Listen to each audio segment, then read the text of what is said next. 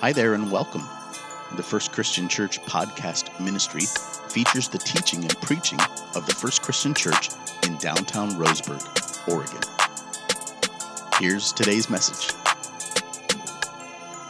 Earlier this year in May, I think it was, um, I went on a three or four day retreat with uh, five, four pastor friends of mine. So there's five pastors, and we've done it for a couple of years, and we usually spend just a few days uh, encouraging one another and praying for one another and hearing what's on our hearts. Um, and uh, you know, share meals together for three or four days. It's really an encouraging time. Uh, there's one. We're all kind of in charge of one part of the retreat, right? Um, uh, part of my responsibilities is deciding where we're going to eat. Um, that should not come as a surprise to any of you. Um, Josh, what's up, bud? Good to see you, bro. Uh, part of our part of uh, our responsibilities is we have to figure out where we're going to eat. So I, I, get to be in charge of that, uh, or at least share in those responsibilities. Uh, there's usually a spiritual focus, and we all kind of contribute to that on how we're going to have conversations and uh, just encourage one another. There's one pastor. Uh, he's from the Monmouth area near Salem. Uh, his name's Matt Smucker, and he's in charge of our adventure activity for the retreat. I know that's a surprise to you because you would think, Daniel, why wouldn't you be in charge of the adventure activity, uh, outdoorsman that you are? Um, but no, I'm not in charge of it. Matt is. And so Matt usually comes up with something that none of us have done or, or maybe haven't done very much. In my case, I have never done any of the things Matt chooses to do. Uh, this May, we went exploring into a lava tube cave. Yeah, this is a real thing apparently that people just do. Uh, we were in the Deschutes National Forest near Bend. We are looking at the cave right now because it's underground. Yeah, so this is Boyd Cave near Bend. It's a well preserved lava tube. It has these flow structures underneath the ground that you can just walk around. And if you, uh, I'll show you a picture here in a moment. Uh, the cave is entered through this sta- stairway uh, with a 10 foot diameter. So um, I want to say when I looked this up, they built those stairs like in the 60s, um, and they still work. Um, so you have these stairs, and there's a, can you see on the top of it? Yeah, there's this tiny little railing around it just so you know, if, you, if you're walking and you're not paying attention, you would fall into the cave. Uh, and so they have this really great stairway, and you go down in. And uh, so we did, it's mostly walking. You can walk throughout it. And then the last uh, portion, about two thirds of the way down, is um, you, could, you can only access it for like 10 or 20 feet uh, on your hands and knees. I couldn't tell you what that was like because I didn't go that far. Um, this, is, this is the view. Once you come down the stairs, it's just, it's, isn't that beautiful? Um, and then you, you, you back away, and that's, that's the picture there. Um, I have some pictures of the other one. They didn't turn out, though, because um, it's just black. Um, we decided that we and we took headgears right uh, with head uh, lamps on your head and then uh, flashlights and we had our phones of course. And we decided it would be cool to, to see how long we could stay in complete darkness. So we walked around the corner and and you can't you know after you know we turned off our flashlights you couldn't see anything. We were around the corner from the entryway and you couldn't see a thing and so there's five of us.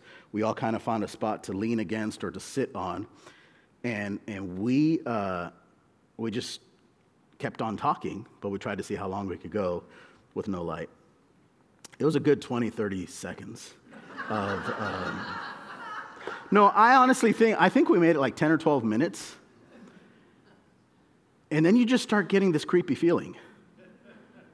You start seeing things when you know it's physically impossible right? Um, and you start feeling things, which is probable. There's something about being in the dark that only a little bit of light would have been so comforting in the midst of this much darkness. On the first Sunday in November, our church, along with thousands of other churches, recognized it as the International Day of Prayer for the Persecuted Church.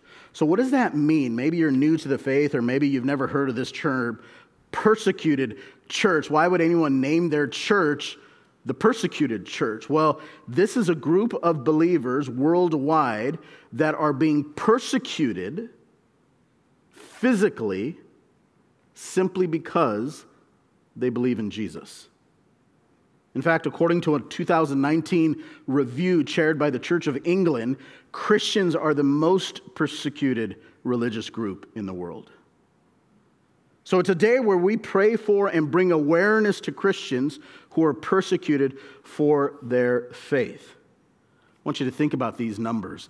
Every day, 13 Christians worldwide are killed because of their faith. Not because they got sick, not because there was a tragedy, not because there wasn't clean water, not because of any, not because they were uh, uh, uh, just just removed from their households, not because of any other reason, but they were killed because they believed that Jesus is the Son of God. Every day, 12 churches or Christian buildings are attacked.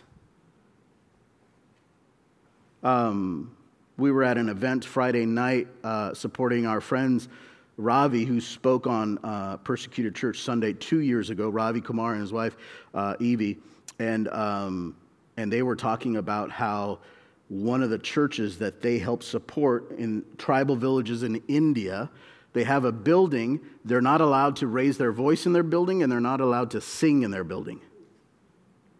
You say, what do they do for church? Well, they get there, and a, a gentleman without sound speakers, without uh, any kind of way to project his voice, gets there and he, um, he tells them what song they're going to sing. And then they all mouth the words of the songs they're singing. Every day, 12 churches or buildings, Christian buildings, are attacked. And then every day, 12 Christians are unjustly arrested or imprisoned, and another five are abducted. It is most assuredly a dark world where light becomes very vital. So, this is what we're going to do this morning.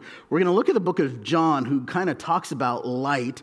We're going to look at that for a few moments, and then we're going to set our hearts on a particular story in Nepal about what's happening there with Christians. So, to begin with, we're talking about Jesus being the light of the world. We want to talk about the source of light. So, if you have your Bibles, if you have your outlines, if you're following on the Bible app, you can follow along as well. Uh, the source of light, John chapter 8 and verse 12 says this. In fact, let's say this verse together. Let's read it together. Ready, begin. Again, Jesus spoke to them, saying, I am the light of the world. Whoever follows me will not walk in darkness but will have the light of life. Light was an important symbol for the Jewish people. In fact, if you want to Google this later, it was an important symbol in the Feast of Tabernacles.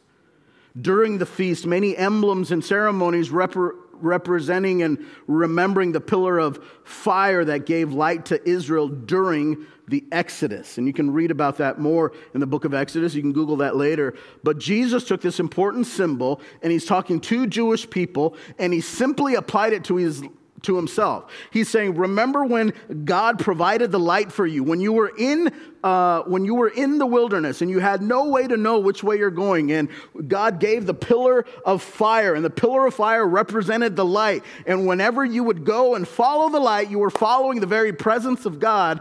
Jesus says, "I am this light. I am the light of the world." And so, if you want to know what God is like, you look at the perfect representation of God who is Jesus Christ. So, the source of light is this Jesus is the light of the world and brings light to those who follow him. So, if you think about it, if you could travel so quickly that you could always follow the sun, you would always be in the light, right?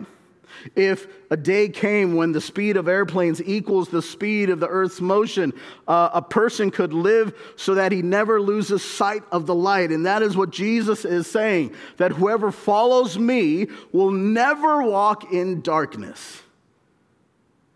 because Jesus is the light and he brings the light to those who follow him. Now, if you look at that verse again, uh, John chapter 8 and verse 12, he's using familiar language to the Jewish people. He said, I am the light of the world.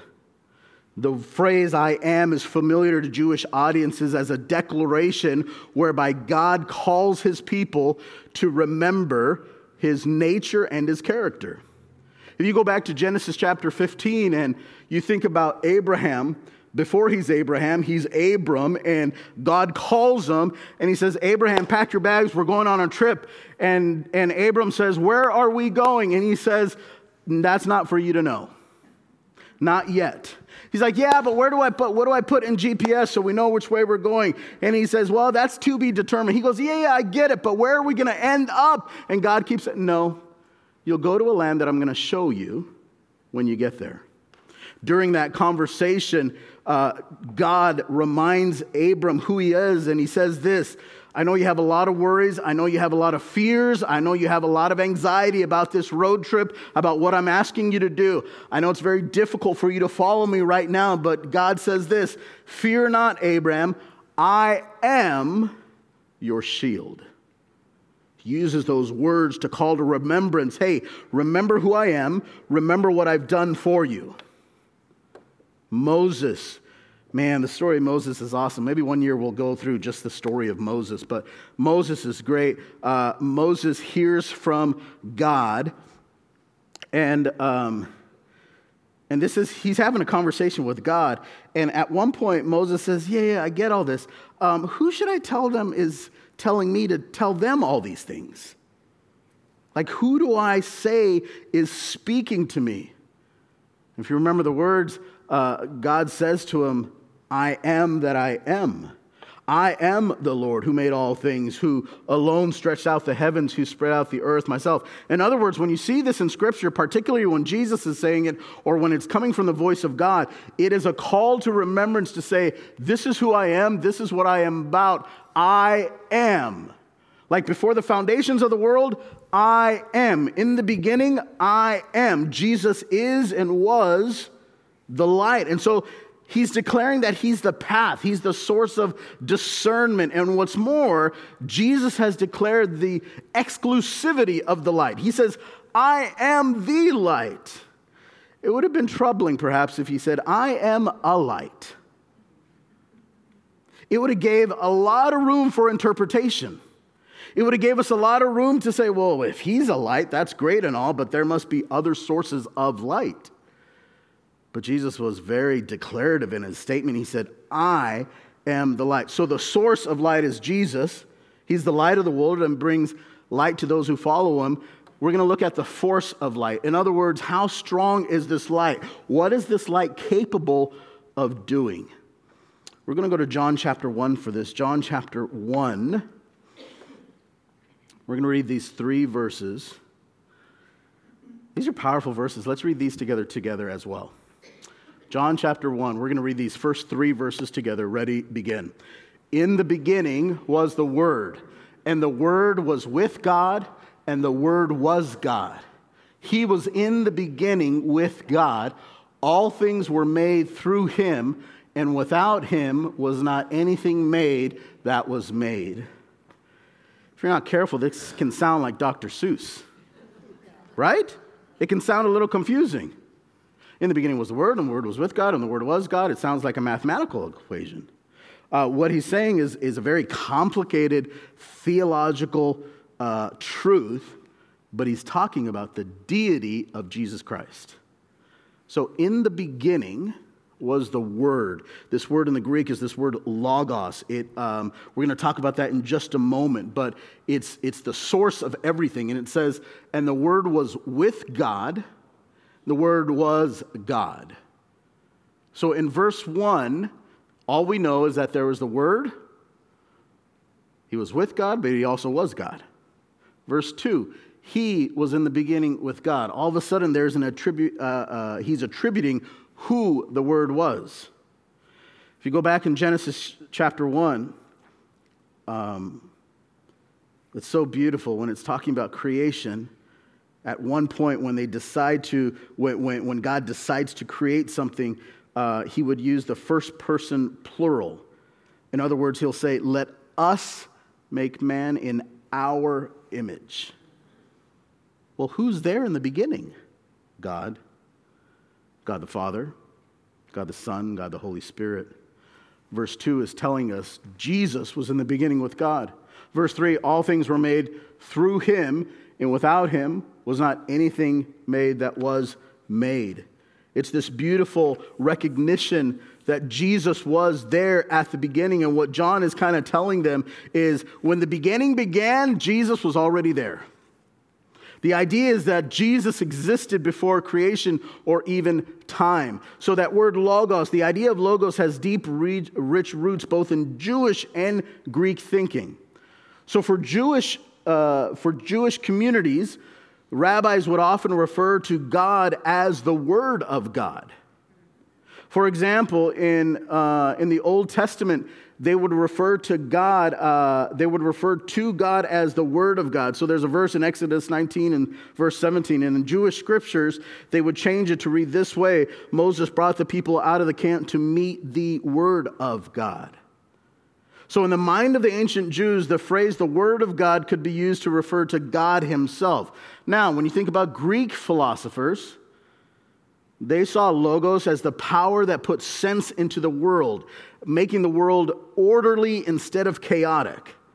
The logos was the power that set the world in perfect order. It was the ultimate reason that controlled all things. So, in one verse, in one passage, I should say, John is addressing both Jewish thinkers and Greek thinkers. He's saying, for centuries, you've been talking about, thinking about, writing about the Word of God. For the Jewish people, that went all the way back to the days of Moses. For the Greek thinkers, they were thinking about all the ways, uh, all the ways that, uh, all the way from when creation was first founded, they thought of this idea, this concept of logos.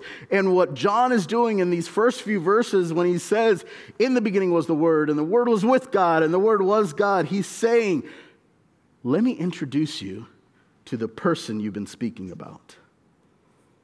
John met both Jews and Greeks where they were at and explained Jesus in terms they already understood. Let's look at verse 4 and 5. It says this In him, Jesus, was life. In him was life, and the life was the light of men. The light shines in the darkness, and the darkness has not overcome it. So think about it. What is the force of this light? What is, what is this light capable of doing? Well, the force of this light of Christ transforms our spiritual identity. We're going to look at these verses and, and kind of unpack what, what is being said the force of this light of Christ transforms our spiritual identity. So, verse 9 the true light, which gives light to everyone, was coming into the world. Let's identify who the speaker is talking about. Who, who's uh, John talking about in verse 9? He's talking about Jesus Christ. The true light, Jesus Christ, which gives light to everyone, was coming into the world. Verse 10 He was in the world uh, that phrase there represents Christmas, right?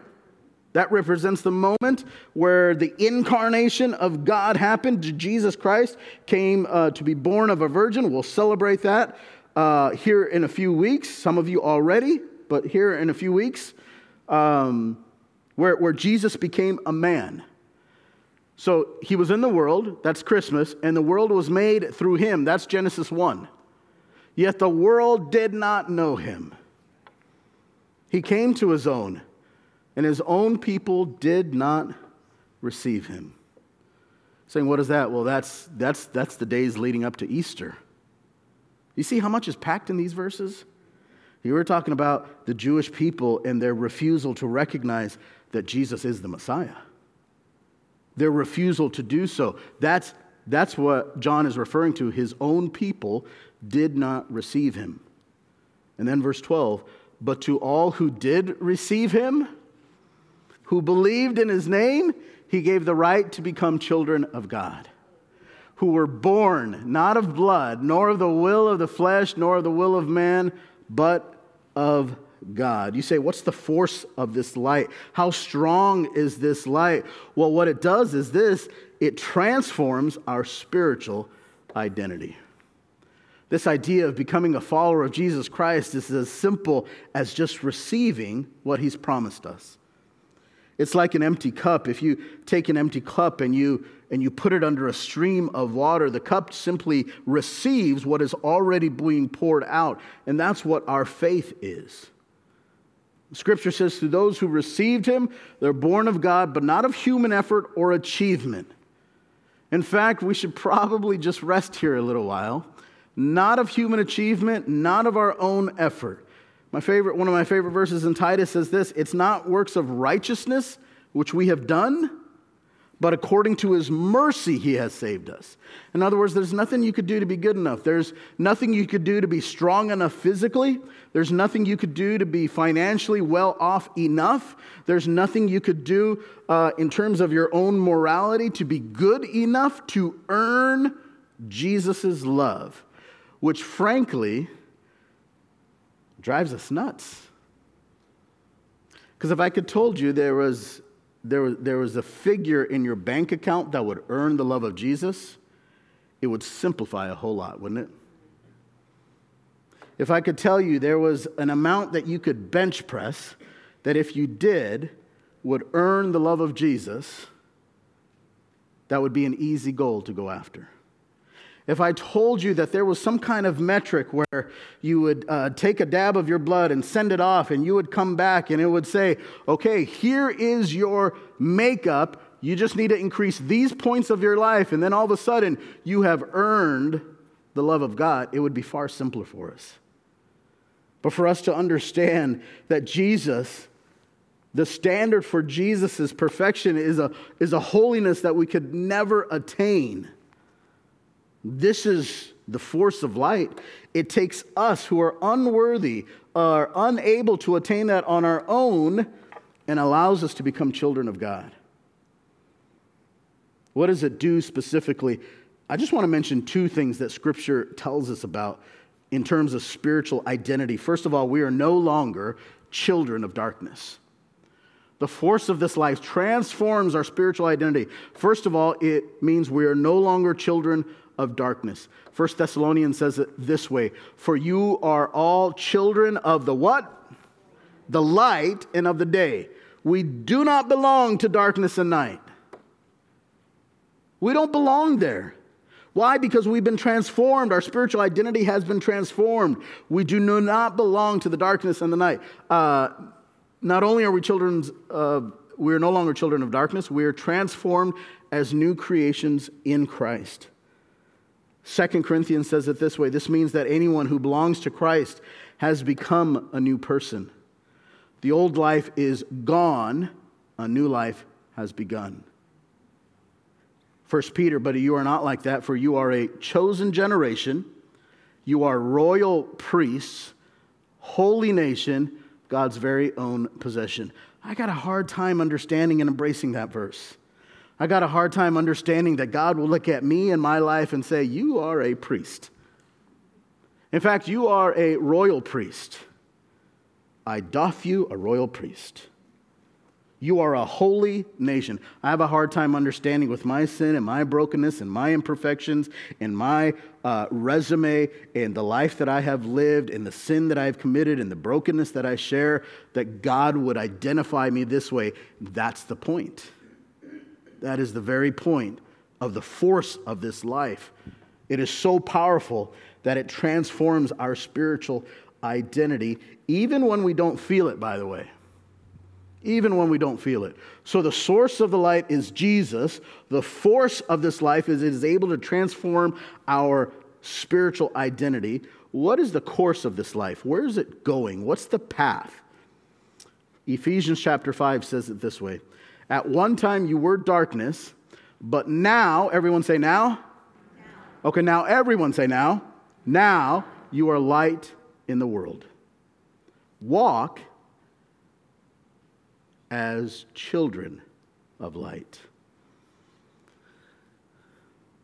Like if, if the language of the Bible wasn't hard to embrace as it is, it feels like just, just like when we're trying to get an understanding, Scripture throws another metaphor for us to just ponder and to think about, right?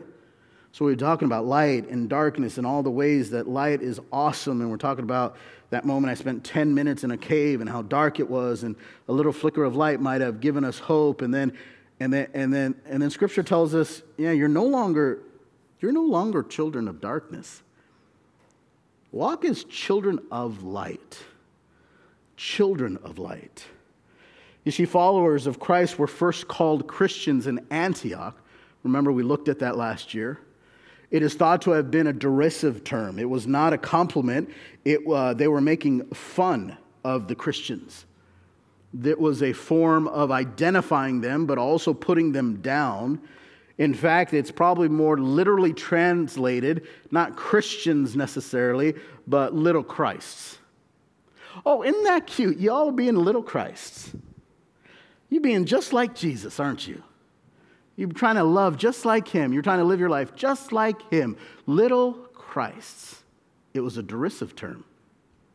Ephesians 5 reminds us man, we get to walk as little lights or little Christs, little children of light. Um, on Tuesday for our trunk or treat, um, can we just like dressing up's kind of weird, right? Like for these things, I think it's kind of weird. Um, I think it's a, it, it's um, it's fun. It can be fun. Uh, it can be a little creepy too, uh, a little scary perhaps. Um, I always ask Darren every year on this night, please don't assign me one game. I just want to welcome people, right? I kind of want to be out in front. Um, and I don't want a bowl of candy right next to me. That wouldn't be good for anyone. Um, so I just get to watch. I get to do a lot of people watching. And I get to watch our kids. And when I say our kids, I mean, you know, first Christian kids that, that, that know this place and know this sanctuary. And they walk in, and it's not a sanctuary anymore. It's not a church, you know, it's all just done up as a carnival and all of this stuff. Um, Darren's kids were here. Darren's on vacation, by the way, and he came to church anyway. Um, always puts pressure on me when I'm on vacation. And I didn't tell him I was going to tell her this story, so here you go, Darren. Um, Darren was dressed up as a scarecrow, right? Uh, which is like top three costumes you've ever had, Darren, probably, because some of the other ones were not as. Anyway, I digress. Um, Scarecrow, he's walking around and he's doing his thing, and Darren's so great on these events. He really is. Um, and he would go around, and every once in a while, he wasn't doing it all the time. You saw him in the video. He's just walking around, being himself. But every once in a while, he would, he would, he would pretend to scare someone like that, right? Because he's a scarecrow, right? And, and he would walk, and then uh, there, we had a couple of babies uh, here, and he'd, he'd just kind of do like this number and pretend. And there was one time, because I was in the outside, and he was walking in, and he did that. And you know who was behind him? Was Theron. And so I wish I had this recorded, man. Darren goes around and he's just, hey, how's it going? And Theron's right behind him, and Theron goes, He's just emulating what his father is doing. And honestly, I just get emotional whenever I see things like that. But um, he was just trying to be just like his dad. He's just trying to be a little Darren, right? That's probably a really high compliment, depending on the day of the week, if you call Theron a little Darren. I think what, what, what Paul is saying in Ephesians is you get, to, you get to walk as children of the light. In other words, you get to emulate the light of Jesus. You get to do exactly what Jesus did. He has empowered you, He has gifted you. You have the Holy Spirit like Him. So if Jesus went like this, guess what you get to do? You get to go like this. If Jesus loved people, you know what that means you get to do? You get to love people. If Jesus met people where they were and loved them instead of judged them, guess what you get to do? You get to meet people where they are and you get to love them. If Jesus was sacrificial with his time with people, you know what you get to do? You get to be sacrificial with your time. If Jesus prayed to the Father intercessory prayers on behalf of other people who perhaps didn't have a relationship or the words to pray on their own, you know what that means you get to do? You get to have intercessory prayer on the behalf of people who might not have a relationship or the words to pray. If Jesus was willing to give his life so that others would come to know him, guess what that means we get to do? We get to be little Christ and we get to give our life for the cause of making sure that there's light in the world. And here's the thing if we're not the light, then where does the light come from? You see, the course of light is this the path of biblical disciples is to walk in Christ's light and bear witness to the light of life found only in Christ Jesus. We're to walk in the light, and then we're to bear witness or tell others about the light. That is our, that is our life's mission. From the moment you came to an understanding that you are a follower of Jesus Christ, your call in life is now to walk in that light and to tell other people where that light can be found. Philippians says it this way Do all things without grumbling or disputing. Boy, some of you, that's your, that needs to be your life verse this week, by the way. Can I get an amen? Verse 14 just do all things without grumbling or complaining, disputing. Verse 15 why? Why is it so important for Christians to do things without grumbling or disputing? So you could be blameless and innocent, um, children of God. There's that metaphor again without blemish, where? In the midst of a crooked and twisted generation, among whom you shine as lights in the world. You see, the characteristics displayed in the lives of followers is to be blameless, to be innocent like children, because we're walking in this crooked, immoral world where our lives get to shine as lights in the world. Persecuted church around the world is, is hard for us to understand in Roseburg, Oregon. It just is. And I'm not sad about that. It just takes more work for us. It takes a, a greater degree of awareness for us to understand what darkness might look like around the world. People who study worldwide missions believe there's 500 million people globally that are trapped in the spiritual darkness of Buddhism. They're not simply following an alternative spiritual light that may result in salvation. They are following a darkness that leads to a Christless eternity. More than 385 million of those Buddhists live in areas considered unreached, which for our purposes means where there's less than 2% of the population is considered Christian. There's 18 million people following uh, the darkness of Buddhism, live in areas on the mission frontier with no followers of Jesus Christ and where no missionaries currently are. We're going to talk about the country of Nepal this morning for just a couple of moments. In places like Nepal, men and women, boys and girls have little to no opportunity to live in the light of Christ. So, Buddhism is some 2,500 years old, and the teachings have become more prominent globally in the last 50 years, and it can be perceived as a peaceful religion. But as we'll see in a moment, that can't be further from the case. It is a spiritually dark way of living. Buddhism openly reveals itself as the blackest darkness as Buddhists work to appease spirits whom they know to be evil. They perpetrate the persecution of Christians in their communities we're going to be introduced to a young man named Sejun who lived in Nepal. And this is his story.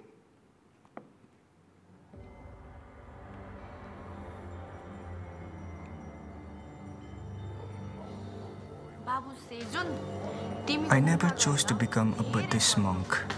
My parents chose it for me.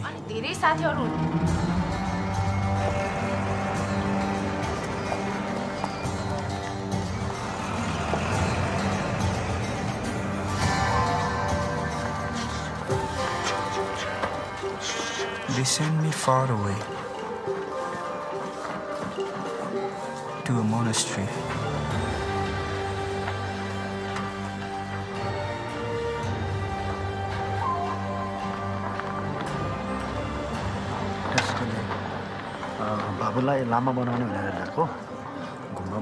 And my father left me there.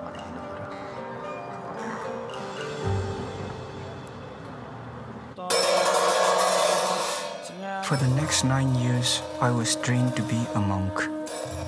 Eight hours a day, seven days a week.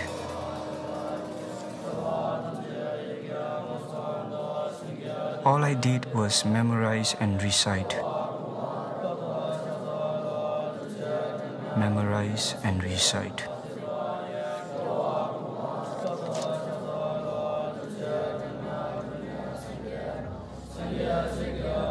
Words of the Buddhist text spoke of peace and tranquility.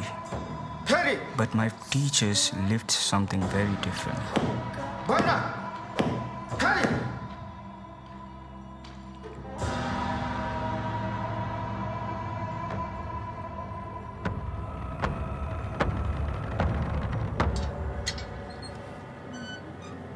I was 13 when I finally ran away from the monastery.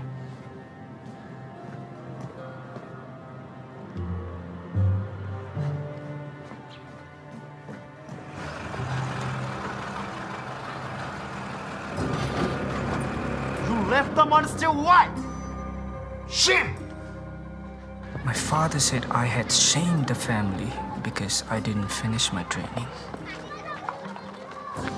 He enrolled me in first grade. He would begin my education all over again. Okay, so today we have a new student joining us. So everyone say hello to Sejun.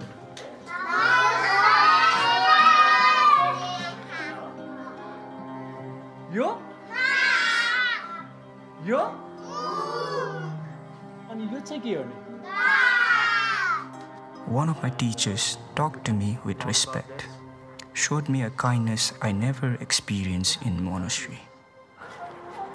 You can read this for me. Um, the first John. Okay, great. God showed how much He loved us by sending His His one, one and on, only What is this? Huh? You're not supposed to read these types of books in the house!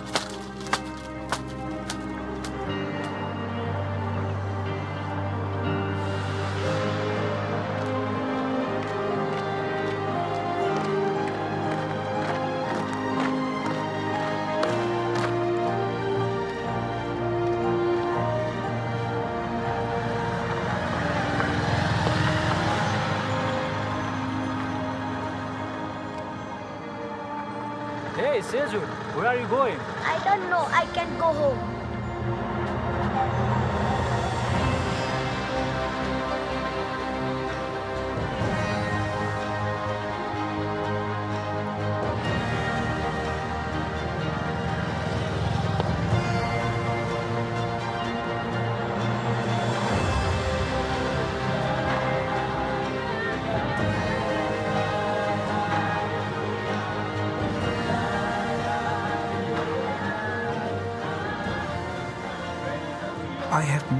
Family.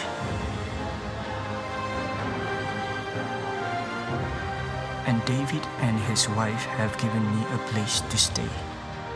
I'm reading more from the book David gave me. I have read about the light. It is the light I want. Sejun's mother risked social ostracization and more likely physical abuse uh, and persecution from her family by attending Sejun's baptism, which was done publicly.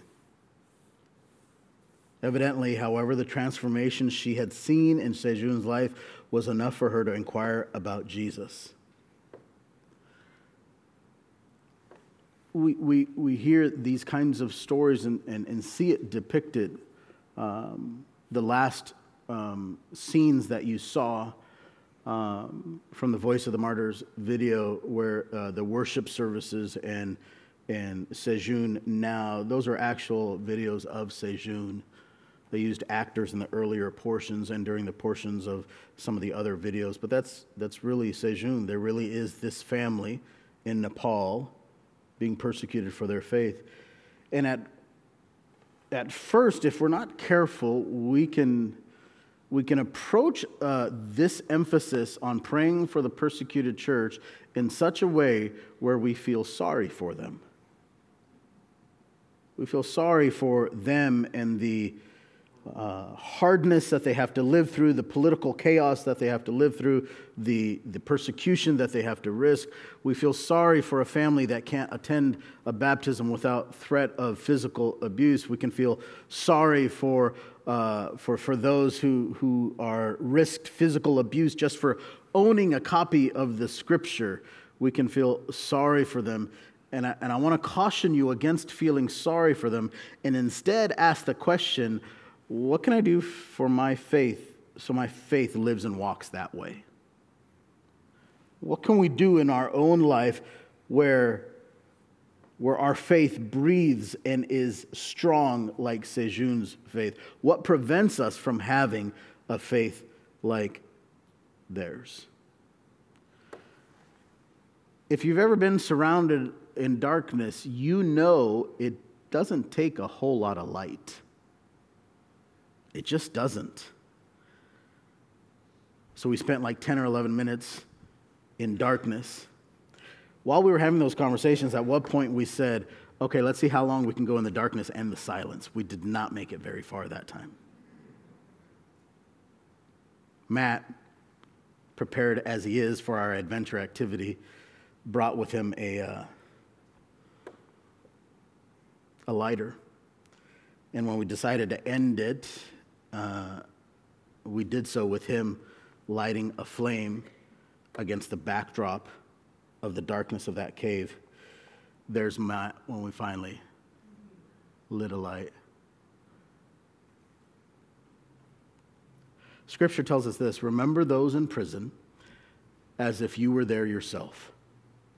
Remember also those being mistreated as if you felt their pain in your own bodies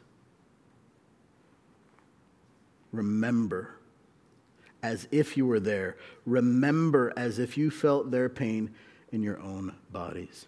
There in your outline, there's some next steps, and I put down three next steps for you this week. This is how you take Sunday morning's message and you put work boots on and you actually do the work of the faith. There's a couple of different things that we have going on collectively at a as a church that I think that would be a great place for us to start in our next steps in remembering those around the world. Number one, get involved with Operation Christmas Child next week. Um, or this week by buying the recommended supplies if you can't stay next Sunday. Uh, next Sunday, right after church, we'll go downstairs, we'll have a quick lunch, and then together as a church family, we'll put together boxes from supplies that have been collected all year. Many of these uh, boxes will go to countries where it is difficult for them to publicly display their faith. You say, How do these boxes make a difference? Well, We've shown the videos. What ends up happening is that with every one of these boxes we pack, you are giving them a gospel presentation. Every time a child receives one of these boxes, they get a presentation of what the gospel is and who Jesus is. It's a beautiful way to help your children kind of understand uh, where our faith can have an impact worldwide. And so I would say get involved next week. There's, uh, there's things that we need to purchase uh, in terms of uh, supplies, uh, and then show up next week to the party. Uh, another way that you can get involved, another way you can have next steps towards impacting those around the world, is gives towards our missionaries that are reaching those in spiritual darkness. Right now, we have about 30 to 35 families in our church that commit to give above and beyond regular giving for missions. And these families give a variety of different ways. Some of them give once a year or quarterly, depending on how their income is received in their family. Some give monthly or weekly or every other week with their paychecks. But they give throughout the year, and coupled with the amount that our church gives and these 35 families raise Last year, we raised over $60,000 for our missionary programs. In a few months, uh, we're going to have our one great month for mission where you get th- that emphasis highlighted again. But this is a tangible way that you can help those who are reaching people in very spiritually dark places. Let me give you a couple more. Uh, in your bulletins this morning, you received uh, this, uh, this pamphlet called I Commit to Pray. And the way this works, pull that out, would you? The way that works is this there is uh, right in the middle, this little column here is a bookmark that you can uh, cut on the perforated edges, and that can just be placed uh, somewhere where you'll see it often. Um, maybe I would, I would maybe take this down to Staples later day and blow it up and just put it on your fridge, right? So you can see it often. Uh, tape it to your remote control. Uh, duct tape it to your smartphone. Whatever you got to do. Um, or you can just put it in a book. I think that's what it's meant for. Um, you can pray that they would know God's presence, that we're praying for them to experience God's comfort, see God open doors to evangelism, they could boldly share their gospel, they would be mature in their faith, be granted wisdom in covert ministry work, remain joyful, forgive and love their persecutors, be rooted in God's word. If you go to that website at committopray.com, they'll give you other ways and other information. And then I would encourage every family to take this card, fill it out, and receive the monthly information from Voice of the Martyrs. You'll hear stories around the world of what it's looked like for, um, for people around the world who are in spiritually dark places. And then use the prayer guide. Um, there's a variety of different ways that you can use this. This is, uh, this is an amazing resource, but it'll, it'll highlight different countries. Uh, for instance, Nigeria, I just opened it up, and it's designated a hostile nation. It'll give you an overview of that nation. It'll tell you who is the persecutor. In this case, it's the Boko Haram Islamic terrorist uh, extremist group and militants working together to attack Christians through northern Nigeria. It'll tell you what it means to follow Christ in Nigeria. It says this nearly all Christians in northeastern Nigeria have lost family members or friends because they are Christian. Entire congregations have been displaced, and many pastors have been forced to leave the region. Being active in church looks much different than it did at the beginning of the 21st century, and it goes on to give you helpful ways for you to understand what's happening. In this area, when we think about the persecuted church worldwide, knowledge is very powerful for us to understand and to identify with them. And so I hope you take this idea of Jesus being the light and we are to be the light, but also to be praying for those that are in very spiritually dark places. Thank you so much for listening to this week's message. If you made a decision for Christ or would like prayer with someone from our church family, we would love to connect with you.